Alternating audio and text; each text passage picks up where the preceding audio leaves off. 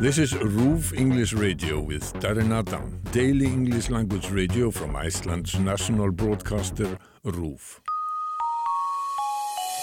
Hello, this is RÚV English Radio. I'm Darren Adam. Thank you very much for your company. I'm in the company today of Lilja Baldursdóttir in a very interesting building, not in the centre of Reykjavik, but not terribly far from the centre either. And I want you to explain, Lilja, firstly, the room that we are sitting in, because there is such a history, I think, to the building that we're in, but also such a change that's been made, not just to this room, but to the one next door. So let's start, shall we, around this coffee table, the room that we're in, the building that we're in.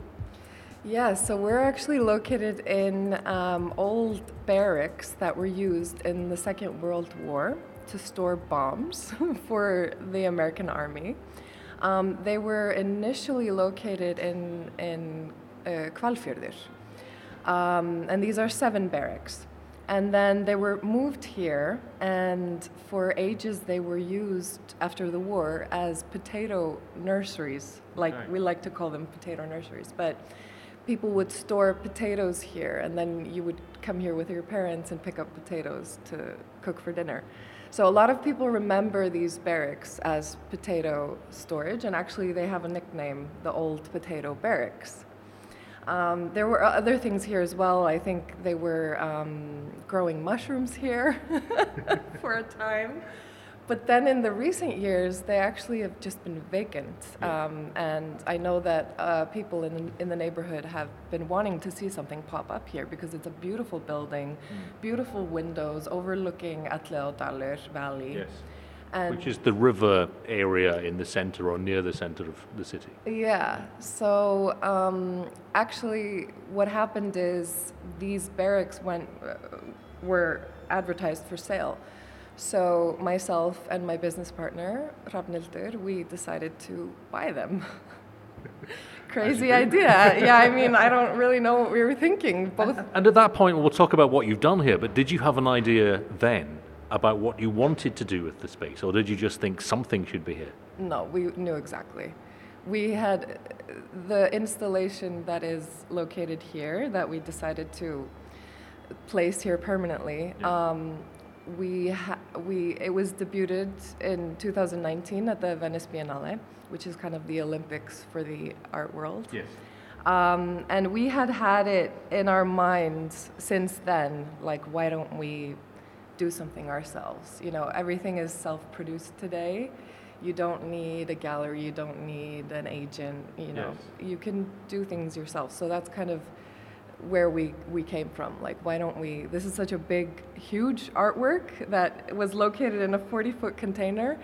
We needed storage for it, so why not just open it and The installation is called Chromo Sapiens. It's the permanent installation here at this facility. And that's really what we're going to talk about now. We're in the, the coffee area at the moment. And again, it's just striking to think that this once had the purpose that you described as a barracks because it couldn't look less, indu- it couldn't look less militarized, could it? or industrialized. Yeah, exactly. That's true. I mean, it was very raw when we purchased it, so we had to do a lot of build out. But um, yeah, we've put our flair on the building. you can definitely say that. Um, I think people walk in here and they feel like they're somewhere in another universe. Yes. Well, let's step into that alternative universe, if we may. We're going to walk into the permanent installation, which, as I say, is called Chromo Sapiens. And I first stumbled across this on a TV show, and we were racking our brains a moment ago, Lilja, trying to think whose television program it was, but a TV show that came to Iceland sometime in the last 18 months. And they filmed some of what we're about to see before you actually opened, before the facility was opened. So I have, before we go in, in my mind's eye, a room full of extraordinarily lush fabrics and fuzzy uh, textile designs that hang from the ceiling in all sorts of colors. That's the vague memory that I have of what we're about to see. Yeah. Would you like me to tell you a little bit about the installation before we enter? Okay. So, uh, Hrafnhildur Arnardóttir is the name of the artist. She's actually known um, for her artist name Shoplifter. And the reason she's called Shoplifter is someone mispronounced her Icelandic name and said, Nice to meet you, Shoplifter, trying to say Hrafnhildur. So it's funny um, when it comes to that. It kind of has stuck, but she Could have been worse, couldn't it? Really. It could have been worse. It's a really cool name for for for her to use. But um, um, so she's worked with hair for the past 30 years of her career. It started small and then it's kind of blown up as you're about to see inside. She works with real human hair, but also synthetic. And um, she reuses it again and again because obviously the synthetic hair is not environmentally friendly. So she'll use it again for installations and wall art. And just as a side note, all the furniture in this space is created um, from recycled plastic. Okay. So we're kind of um, going on with the same theme of recycling. And the Icelandic company Plastplan created everything in here. So the textiles, the fabrics we're going to see inside are actually hair, Yes. synthetic and human. Yeah. Well, not human, only synthetic because it's such a large scale. But these But, shoes. but, but here out in the coffee area of the Yeah. shop, you can buy some items with her hair or no, no, no, no. Not Just the hair that she purchased and, and hand dyes. Okay. So, All yeah. right. Well, let's move into the Let's main part. And I nearly didn't see the door there. Okay. Now we're entering what feels like. I'm going to try to describe this. If you can imagine a cave, um, like space, which is very dark inside. There are some lighting effects, greens and blues and reds, but a cave which is entirely clad with, as we have discovered, giant tufts and mounds of synthetic hair. This is an incredible experience. It's like being inside a dream. It's like being inside a multicolored candy floss, actually. Yeah, you could explain it like you're inside a teddy bear's stomach Yes. or Dr. Seuss. There are all kinds of references for this work. Yeah. And the idea for this came from where? I mean, the artist would have to explain that, Shoppy, but um, Has she to you? I mean, she's explained that thi- with this work, it's the first time that she's using the hair so it covers your your whole entire peripheral view. Yeah. So 360, everywhere you look, you. you Yes, there's no escape, is there? There's no escape. and I mean, with the hair, she talks about she talks about the fact that um, everyone is very creative with their hair. We're when it's on our body, we we're all styling it, Yes. and um, as soon as it's off your body, it kind of becomes grotesque. So when you walk in here, you have to decide: is this magnificence or is it grotesque? What do you think? I think it's amazing, but they're definitely it's not for everyone. But I think for most people, they love it. I mean, the temptation is to touch it as you go past. Yes. Is that encouraged, actually- permitted? Yes, it is. It's encouraged. You can touch it, and actually, these um, hanging stalactites, you can hug them. She calls the, they're nicknamed huggables. So I can see why, Yeah, or I can feel why. yeah. So a lot of people who maybe need a hug, they come in here and they hug one. And And did you say that this installation existed in a different space before it was moved here? Yeah, so it was debuted at the Venice Biennale. Um, it was up for seven months and it got a lot of attention. People were coming from all over Europe to see it.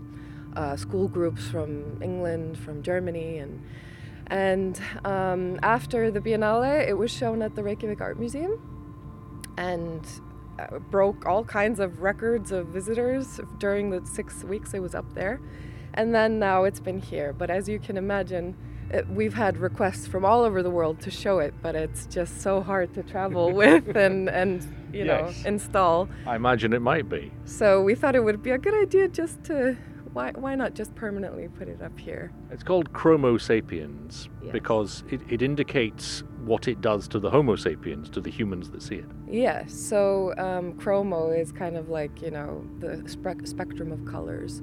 So you, you come in as a Homo sapiens, but you leave as a Chromo sapiens. So it's kind of very inclusive and very, you know, inspiring. I'm going to wander around a little bit. I'm sort of fascinated by the darker area that you pass through on the way in, where the fabrics are darker and the lighting is less obvious. And you can hear there is a soundtrack playing as well. I mean, people I imagine could really spend a lot of time here contemplating. Yes, it's a very like medita- meditative place Yeah. to be. People dwell in here. You can sit down, lie down, We've had some people fall asleep. Yeah. The soundtrack is actually made by Icelandic metal band Ham. Okay. And it's three soundscapes for each cave. So we have three caves. And they are sewn together, uh, so you can't really hear it. But all the speakers are located at chest height. So it's kind of like it creates this vibration. Yeah. You feel like you're inside. I, I hope that's being transmitted through our microphone. We have been through, as you said, the first darker cave area, if you want to say that, the first darker chamber. We're in the middle one just now.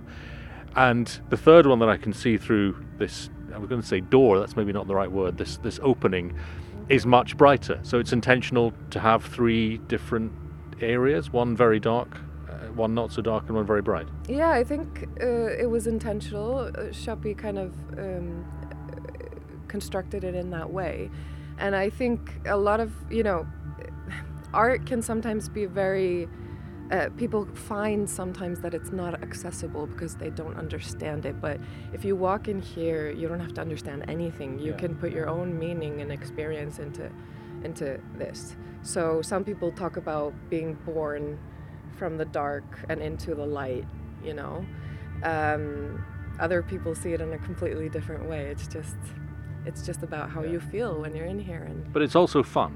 And I imagine Yeah. that's why you mentioned school children coming to see this, why they enjoy it too. Yeah, I mean, if you think about, if we talk about art being accessible, this and accessible in the in the in the notion that like it's understood or you feel welcome, like children love being here, and and I imagine for Shoppy, it's so inspiring to be able to move children with her artwork because I don't think that's very common, you know. But again, it comes back to what you said about sometimes there's a barrier with art, isn't there? Yeah. People feel they have to understand it, they have to pass the test before they can access it. Yes. And that's not what's happening here. No, I would say this is very accessible to everyone, and um, we even, you know, she's had messages from people who have um, limited vision who start seeing more when they come in here, and um, she even talks about, you know, the colors, how they pe- penetrate your retina, and produce happy hormones. You know, I can imagine that if you perhaps do lie down on the ground or just let the moment take you away, you could see these colors all starting to merge and becoming almost hallucinatory. Yeah, exactly. You don't need any, any, you know, h- h- hallucinated. it's enough to just be in here and and experience. Well, we're going to move through to the quite to the brighter part or the brightest part because you've got some visitors in, and, and we're having a conversation, of course, at the start of December. Are you getting lots of visitors still at this time of year? Yeah, I mean, um, we always get people in, um, but being that we're self-funded and um, it just takes time to kind of establish ourselves in the market. And it takes time for tourists to know that we're here and stuff. But we do we have a lot of activations and workshops um, to kind of for the Icelanders, Yes. for people who live here who have maybe seen the installation. We do a lot with our um, art workshops, and so there's always enough This lighter chamber that we're in is a lot brighter, and it, it, it, it, feels very warm, but it also feels quite icy because you talked about the stalactites of synthetic hair coming down from the ceiling. They really do look like shards of ice here, don't they? Absolutely, yeah. It's a cozy, fluffy snow room. yeah. Well, thank you so much for showing me around. I'd like to come back at some point and just spend a bit more time, maybe lying on the floor if you can put up with that. Yes, that's encouraged. Absolutely. So just remind us where we are, how people can find you. So we are um, in Höfuðstöðin, which uh, tra- loosely translated means headquarters or headspace. Um, and we are in Elliðaárdalur, um, uh, or on Rafstöðvarvegur 1A, which is a very difficult to pronounce location. But you can find everything out about us on höfuðstöðin.com. Yes. And if you exit the main road at Elliðaárdalur, it, it's not terribly far from, from the main no, road. if you if you put it into Google, it'll take you straight to us. So. And during the winter, what are your opening hours? We're open every day from 10 to 6 and weekends 11 to 5, excluding obviously the holidays where Yeah. have limited hours. And I can imagine, I don't want to encourage irresponsible drinking, but if anyone were to have overindulged the night before, this would be a nice place to to chill out the following day. Yeah, to kind of recharge after a difficult night. Yes. For sure. After a, particularly noisy celebrations during the, the festive period. Lilja, thank you so much. Yes, thank you so much. It's RÚV English Radio. I'm Darren Adam. Thank you very much for your time today. You can get in touch with us by email anytime. We are english at ruv.is.